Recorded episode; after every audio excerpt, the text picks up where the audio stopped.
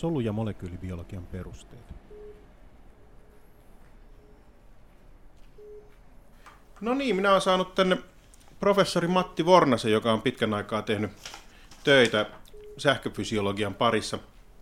Niin miten tämä sähköinen säätely on merkittävässä roolissa aina, jos solussa tehdään jotain nopeita vasteita, niin mihin tämä säätely, säätelyn nopeus oikein perustuu näille? No tota, nopeata säätelyä tarvitaan tietysti ennen kaikkea meidän niin kuin hermostossa ja sitten lihaksistossa, eli luurenkolihaksessa, samoin sileessä lihaksessa ja sydämessä. Eli siellä, missä tarvitaan nopeita vasteita, niin siellä signaalin siirtäjänä on yleensä sähkö.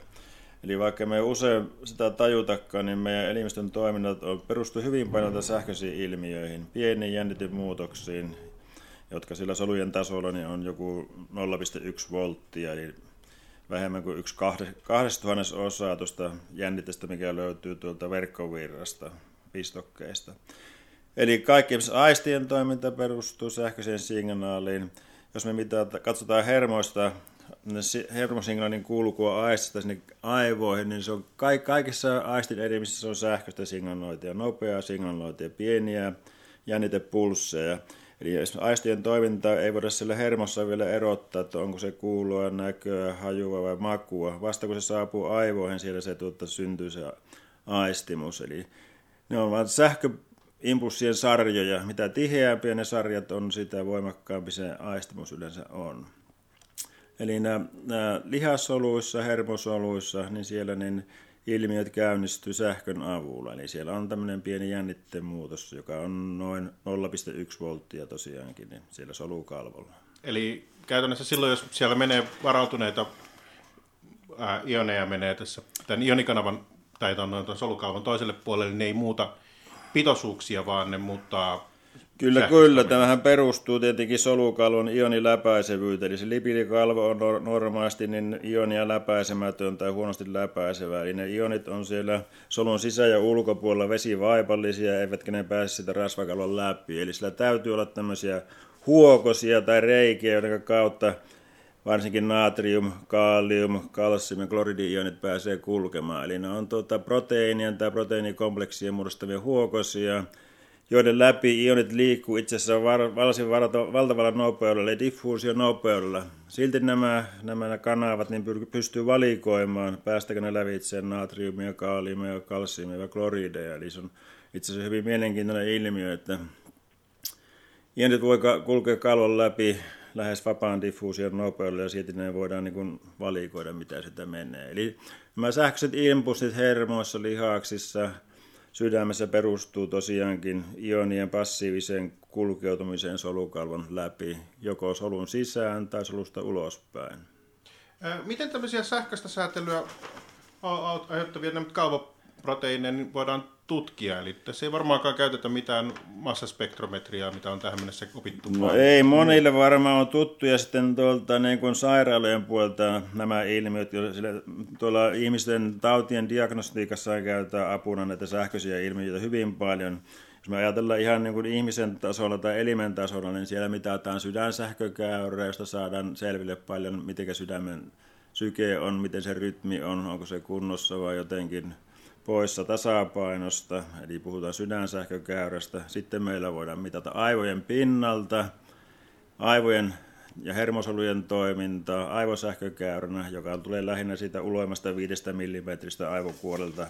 Ja siellä voidaan seurata univalverytmiä ja tämmöisiä asioita, jotka on erittäin hyödyllisiä sitten tuolla diagnostiikassa. Ja sitten lihaksista samoin voidaan mitata näitä sähköisiä signaaleja ihon pinnalta lihas sähkökäyrän avulla, eli elektromyografian avulla. Eli näissä tapauksissa se signaali lähtee sieltä joko aivoista, sydämestä tai lihaksesta, jos se jännitteen muutos on noin solutasolla noin 0,1 volttia. Mutta meidän kudokset on tuota, soluliuoksia, jotka sisältää paljon natriumia ja ne johtaa heikosti sähköä. Eli sen takia nämä signaalit pystytään mittaamaan ihon pinnalta jos se signaali on sitten paljon pienempi, ehkä noin yhden millivoltin luokkaa. Eli tällä tavalla niin voi niin diagnostissa käyttää näitä, mitata näitä ionitapahtumia kudosten tasolla.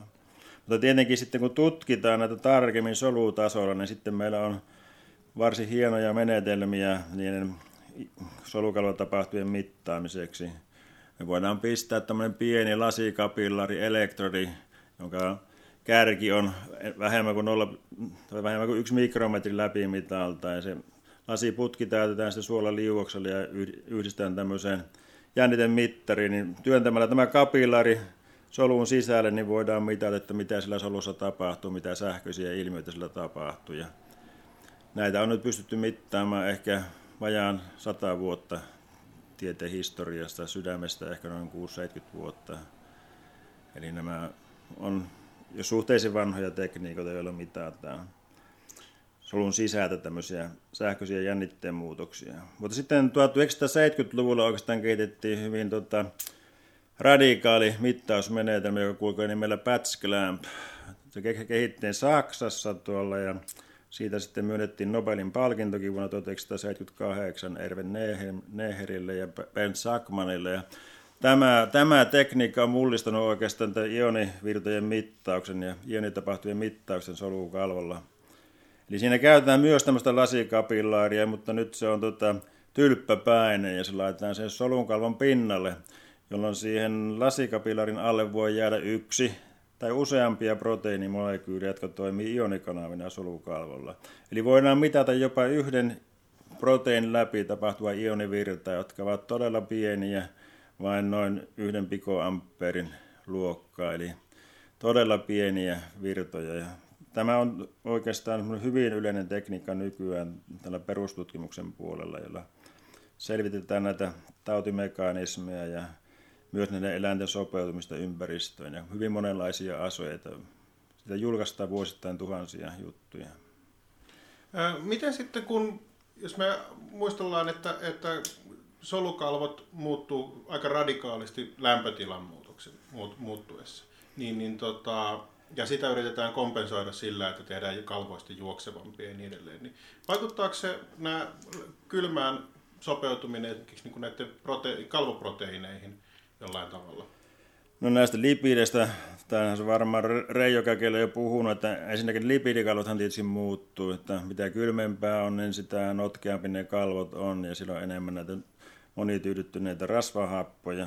Ja nämä lipidit voi suoraan vaikuttaa myös jollakin tavalla näihin ionikanaviin. Niitä mekanismeja ei hyvin tarkkaan tunneta, mutta esimerkiksi tietyt lipidit voisivat sitoutua tuonne tiettyihin kaaliumkanaviin ja nopeuttaa sitten, esimerkiksi monityydyttämät rasvahapot nopeuttaa niiden kanavien, niissä on semmoisia luukkuja, jotka säätelee niiden kanavien auki ja kiinni menoa ja, ja tällä tavalla lipidit voi jopa nopeuttaa kylmässä sitten tuota näin esimerkiksi tämän niin sanotun inaktivaatioportin sul, sulkeutumista.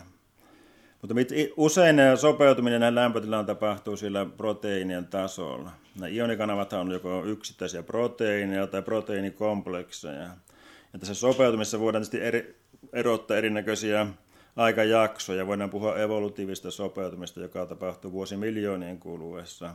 Ja sitten esimerkiksi tämmöistä vuoden aikaista sopeutumista, joka tapahtuu sitten kesän ja talven välillä. Ja niissä voi olla hyvin eri mekanismit. Ja jos puhutaan ensinnäkin tästä näistä vuoden aikaista sopeutumista, eli akklimatisaatiosta, niin ne tapahtuu usein sillä tavalla, että niitä ionikanavia proteiinin määriä muutellaan vuoden aikojen mukaan. Eli kylmänä vuoden aikana ehkä jotakin kanavaa niin ilmennetään enemmän, eli ekspressoidaan enemmän. Myös sitten samantyyppisistä kanavista voi olla eri geenituotteita, eli eri isomuotoja, ja voi olla tämmöisiä isomuotoja, niin sitten ekspressoidaan vuoden, ajasta ja lämpötilasta riippuen. Eli tällä tavalla useimmiten tämä säätely tapahtuu määrällistä ionikanavien määrää säätelemällä, ja, mutta joskus myös tämmöisiä isoentsyymi tai iso, isomuotoja ekspressioituu eri tavalla eri vuoden aikana. Liittyykö tämä siihen, että kun kylmässä kaikki prosessit tapahtuu hitaammin, niin kaikilla eläimillä sitten kylmä, kylmässä, kylmään sopeutuessa ne lisäisi näiden proteiinien määrää? No tässä me tietysti puhutaan lähinnä niin sanotusta ektotermistä eläimistä, eli, eli vanhan terminologian mukaan vaihtolämpöistä eläimistä, johon selkärangasta kuuluu tietysti kalat ja sammakkoeläimet ja matelijat ja sitten käytännössä kaikki selkärangattomat. Eli tämmöiset eläimet, jotka eivät pysty säätelemään ruuminsa lämpötilaa, niin niillä nämä lipidikalvon ja proteiinivasteet ovat hyvin tyypillisiä eri vuoden aikoina. Mutta mielenkiintoista tässä tämä evoluution aikana, että omassa tutkimusryhmässä on huomattava, että tämmöinen niin kuin skalat, jotka on ektodermisiä eläimiä, niin on sopeutunut tämmöisiin matalampiin lämpöisillä sillä tavalla, että ne jättää tämmöistä ionikanavan proteiinikompleksista jonkun osan pois kokonaan ja sillä tavalla voidaan hyvin radikaalisti muuttaa tämmöisen ionikanavan toimintaa. Eli vaikka ne perustuukin näihin ionikanavan toimintaan diffuusioon, niin tuota, jonka lämpötila kerro on hyvin pieni, mutta sitten näin huokosten porttien avautuminen kiinni meneminen on taas voimakkaasti lämpötilasta riippuvaista. Ja tähän nämä proteiinikompleksin eri komponentit voi vaikuttaa ja säätelemällä niiden proteiinikompleksin koostumusta, niin voidaan säädellä tämmöistä ionikanavan aktiivisuutta sitten lämpötilojen mukaan. Ja tässä on yksi erittäin mielenkiintoinen uusi havainto tuolta evolutiivista lämpötilaa sopeutumisesta. Siinä tuota, tutkijat vertasivat mustekalan hermojen kaaliumkanavia tuolta etelästä jäämerestä ja arktisesta alueelta ja tropiikista mustekalojen ionikanavien toiminta. Ja siellä huomattiin, että evoluutioaikana niin samasta geenistä, niin sama geeni voi toimia sekä kylmässä että lämpi, lämpimästä. Siinä vaan tapahtuu tämmöistä RNA-editointia. Eli sen jälkeen, kun se geeni ekspressoituu, niin sitä RNA, RNA muokataan ihan muutaman emäksen kohdalta niin, että yksi aminohappo sillä vaihtuu. Ja se johtaa siihen, että se kanavan lämpötilan riippumus on ihan erilainen siellä etelässä jäämeressä kuin tropiikin mustekaloilla. Eli samaa geenituotetta niin hieman editoimalla siellä sytoplasmassa niin saadaan hyvin erilaisia lämpötilan riippumuuden omaavia ionikanavia. Tämä on hyvin mielenkiintoinen uusi havainto Sciencessa julkaistu. Kiitoksia. Siinäkö se oli? Siinähän tuo jo.